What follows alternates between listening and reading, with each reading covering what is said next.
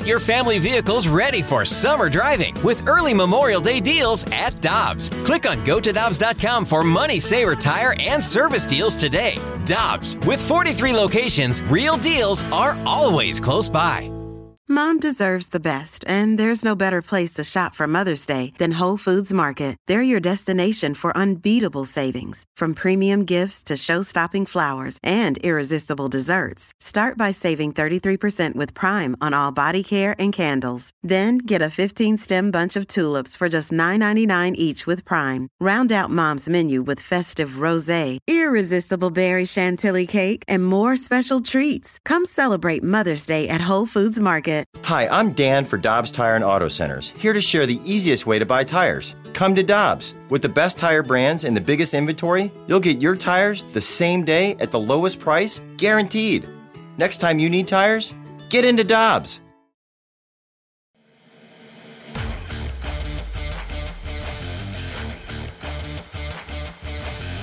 Alongside former Blue superstar defenseman Jamie Rivers and Alex Ferrario, I'm Brandon Kiley. It's Rivs and BK on 101 ESPN. 65780 is the Air Comfort Service text line. We'll get into some questions and answers coming up at the top of the hour. But right now, let's go out to the Brown and Crouppen Celebrity Line. Happy to be joined by former NHL goalie, current broadcaster for NHL Network, Kevin Weeks.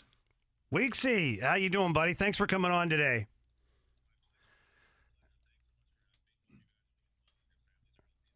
Yeah, we are.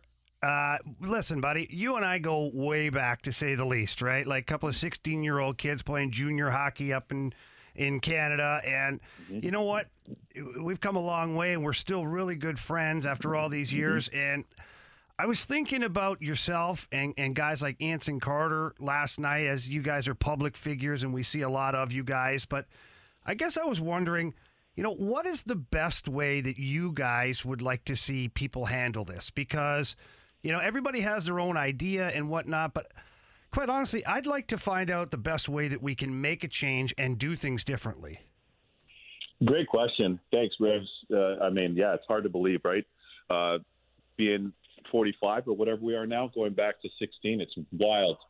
But in saying that, I think the biggest thing for me, and it's interesting because I had this conversation with our good buddy Rupper uh, earlier today, early this morning. And then the biggest thing for me is you kind of have to start where you are. It, helps to be able to do things locally. I mean, if you look at St. Louis as an example, not every young St. Louis kid was playing hockey, and you guys got into the community. A lot of the Blues alumni rolled your sleeves up, and you got into the, into the community, and you started giving back, and you started coaching, and you know, you guys coached existing NHL players. You work with existing NHL players, and you also coach young aspiring players like a Clayton Keller and you know the Tkachuks when they were coming up, and and you had that huge draft because you guys were reaping what you were sowing. And I think for a St. Louis standpoint, and I know the Blues have been so committed to the alumni, and the alumni has also been so committed to to St. Louis and and Metro St. Louis. I think you just continue doing that, and also expand that to inc- include more girls, more boys, more people of color, uh, more black players, and, and do that in a way where that's a part of your concerted effort. Not to say that it isn't, but maybe make that even a little bit more of a a sharper focus and target, so that we can have more people playing our game and enjoying our game. I know that St. Louis is a metropolitan and and uh, and very diverse area. From my time spending time there at the Cup final for parts of three weeks last year, and and obviously uh, being there for All Star Weekend again, and I see that. I see Blues fans of every different color and background, and I know the Blues have always been kind of one of the leading teams in having players from different backgrounds on their team. So, you know, I think as you guys continue to do stuff at the youth hockey level, continue doing that and and attracting more boys, more girls, more people of color, more black players, and uh, because a lot of them already love the sport, a lot of them watch the sport as fans. You know, I look at my man Claves out there, uh, Claiborne out there, who's been one of the, the great media voices, and he's one of the biggest hockey heads. He's always, you know, we're going back and forth over. He's talking about Chaser, and if it's not Chaser, then this team's not tough. These guys are like, and he's so passionate and knowledgeable about the sport. But you know, a lot of people otherwise wouldn't know that. And you know, he's doing it in the media space, but it'd be nice to see Uh, and then from Charles Glenn to singing the anthem. I mean, he's as big a part of the fabric of St. Louis and the Blues as you're going to find. So I think for you guys, Rivs, pointedly, continue the great work that you're doing in the community and continue to expand that the way you have and continue expanding it even more so we can see more black players and players of color and girls and boys and people from different backgrounds playing the sport. Weeksy, I, there was some uh, criticism, I think would be the right word to use for what we saw in the NHL last night from outside voices and from a few inside the league as well. I'd be curious to hear from you. What, did you make of? I mean, we saw in Major League Baseball there were three games that were postponed. With the NBA, the playoff games were postponed. Uh, what did you make of what happened last night with the NHL? Well, I mean, I, I I've, I've spoken on this today, and, and my biggest thing is, you know, I'm a proud member of the league. Uh, I'm proud to be the face of the league's network. We're a five billion dollar league, and I, I all the time I'm proud of who our league is. But I got to tell you, yesterday I feel like it was a missed opportunity for us. And the reason why I say that is, you know, as we all know, certain things in life are bigger than sports. And you know, in St. Louis, for example, you have a large military community. I know that every time I fly in there, I see different members of the community there. Um, just as an example, and certain things just happen to be bigger than sports. You look at what Laila Anderson meant to that team last year. That was bigger than hockey itself. Now, hockey was huge for her, but she too was huge for for the Blues. And I called her their chief inspiration officer. And as an example, like there's times where you just have to rise up to the big moments and be big. You know what I mean? And I feel like yesterday, the cadence, the drumbeat of the social injustice and the racial inequality, that drumbeat was big enough to where the NBA players said, okay, this is what we choose to do. The WNBA players said, okay, this is what we choose to do. Most of the MLS soccer teams did, and most of the MLB teams did as well. I just feel it was a missed opportunity for us as a league, and not that that's the be all end all, because that's that's a measure to continue to attract attention. But why I feel like that's so important, especially for our league compared to those other leagues, is our league has the most opportunity for growth. And a big part of that growth I mentioned earlier, you know, you look at our league, and I mentioned St. Louis and all the players. You guys have become an NHL a factory now for players, and there's more on the there's more that are coming up too, because you guys have invested in that and you made it a priority, and you've you know you got to the grassroots, and you're creating a space there where you know you're you're spreading the good news of the game. You know what I mean? You're amplifying the sport, and where that's concerned, our sport needs to do a better job of that overall across the country. And we're starting to see different players from different backgrounds. Auston Matthews is an example, whose mom's Mexican and he's an American kid that grew up in, in Phoenix, Arizona. Was one of the best players, not only in the history of the Leafs franchise and their original six, but in the league. He's a top player in the league. And who knows who that next kid's going to be? Who knows who that next girl is going to be? So, our sport, we don't have the player population percentage in terms of players of color or black players and players of color that other sports do. We have a big opportunity to continue growing that. And as our sport continues to grow and expand, the better for all of us. You know, the better for everybody in our sport. And that's why I feel like we have the most room for growth I felt that that was a missed opportunity for us last night to not show that solidarity through that. It doesn't end there, but it would have been a major significant step for our league for sure. Yeah. Okay. So Weeksy, look, the NHL. It, it, you know it is is a brotherhood, and mm-hmm. there are guys. That care tremendously about every player of every color that there is. We there's a love, there's a bond there, and to your point of that the NHL missed an opportunity last night well, then what can they do now? You know, what mm-hmm. would be good now? Because you know as well as I do that every locker room is full of players that want to help, that want to, you know, be a part of the change and do good by society and their teammates and their brotherhood. But what can the NHL do now? The biggest point now is to number one, it has to start at the at the club level and the league level, at the NHL level. And with that, you want to create a space that amplifies that brotherhood that you're talking about, Rivs, where no fan can say that they had too many Bud Lights and say something stupid. No player and, and get away with it. No player can say something stupid. Now, when you're with your team and you have your your relationship with your players, and you know you can joke around about certain things based on your relationship. But there can't be an opposing player go by a bench and say something you know stupid or insensitive, or you know uh, a racial epithet to a player or sexual orientation or whatever it is. Okay, that player's getting five games, and if it's a fan, you're not allowed back for the rest of the season. If it's an opposing coach, you're getting five games. Start there. Once you have that at the NHL level, people will start to see, and then the NHL should legislate that based on us being the top hockey league in the world, down to the American League, down to the East Coast League, down to um, you know USHL, NAHL, back home in junior, back home in Canada, all across the CHL, Tier Two, and all the way down to youth hockey.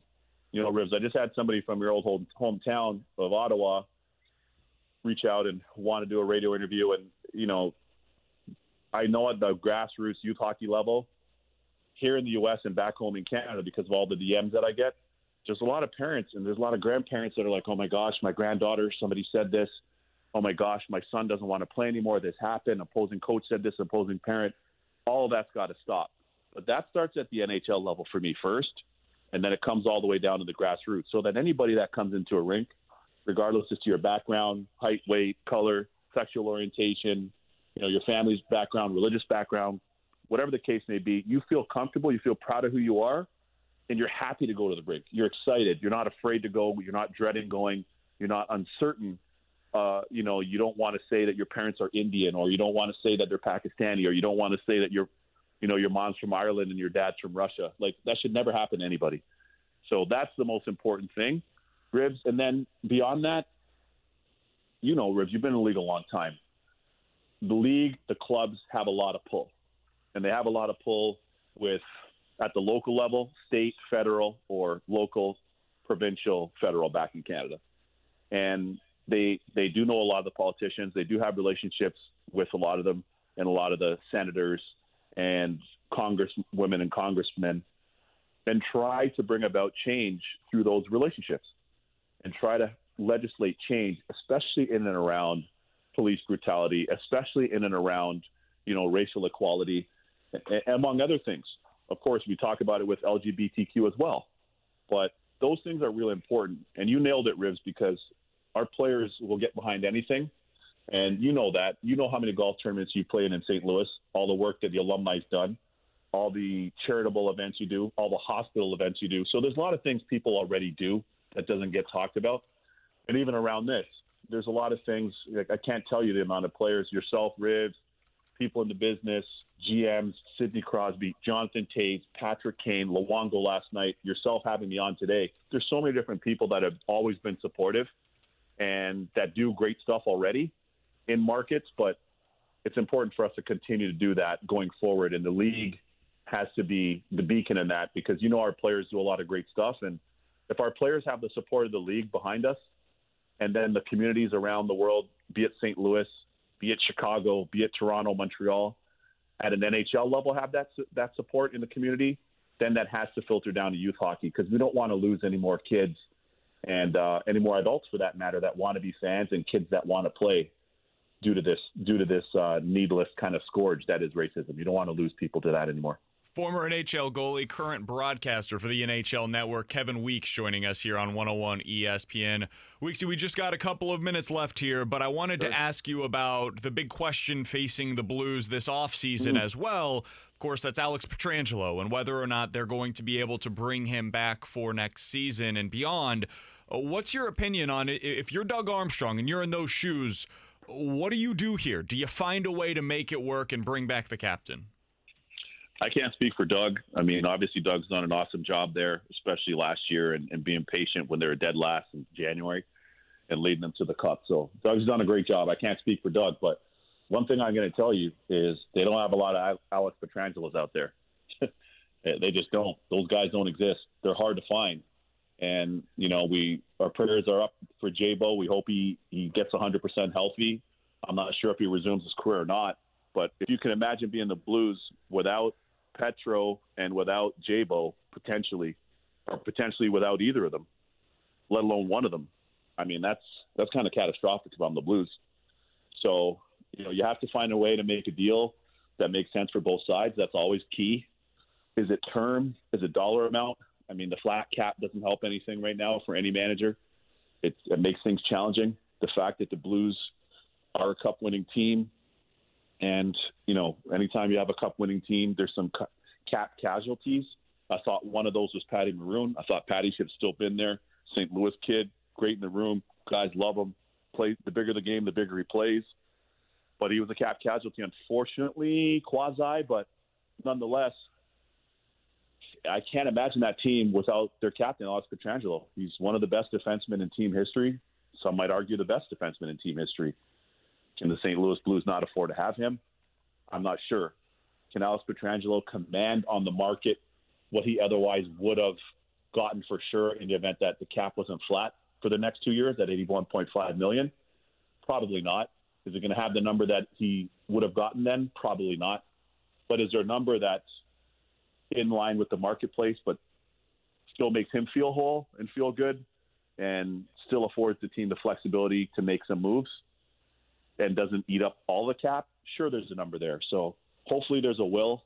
There's certainly a way, but hopefully there's a will on both sides to get that done. Because for me, I can't imagine the Blues without Alex Pietrangelo and or Jay Bouwmeester.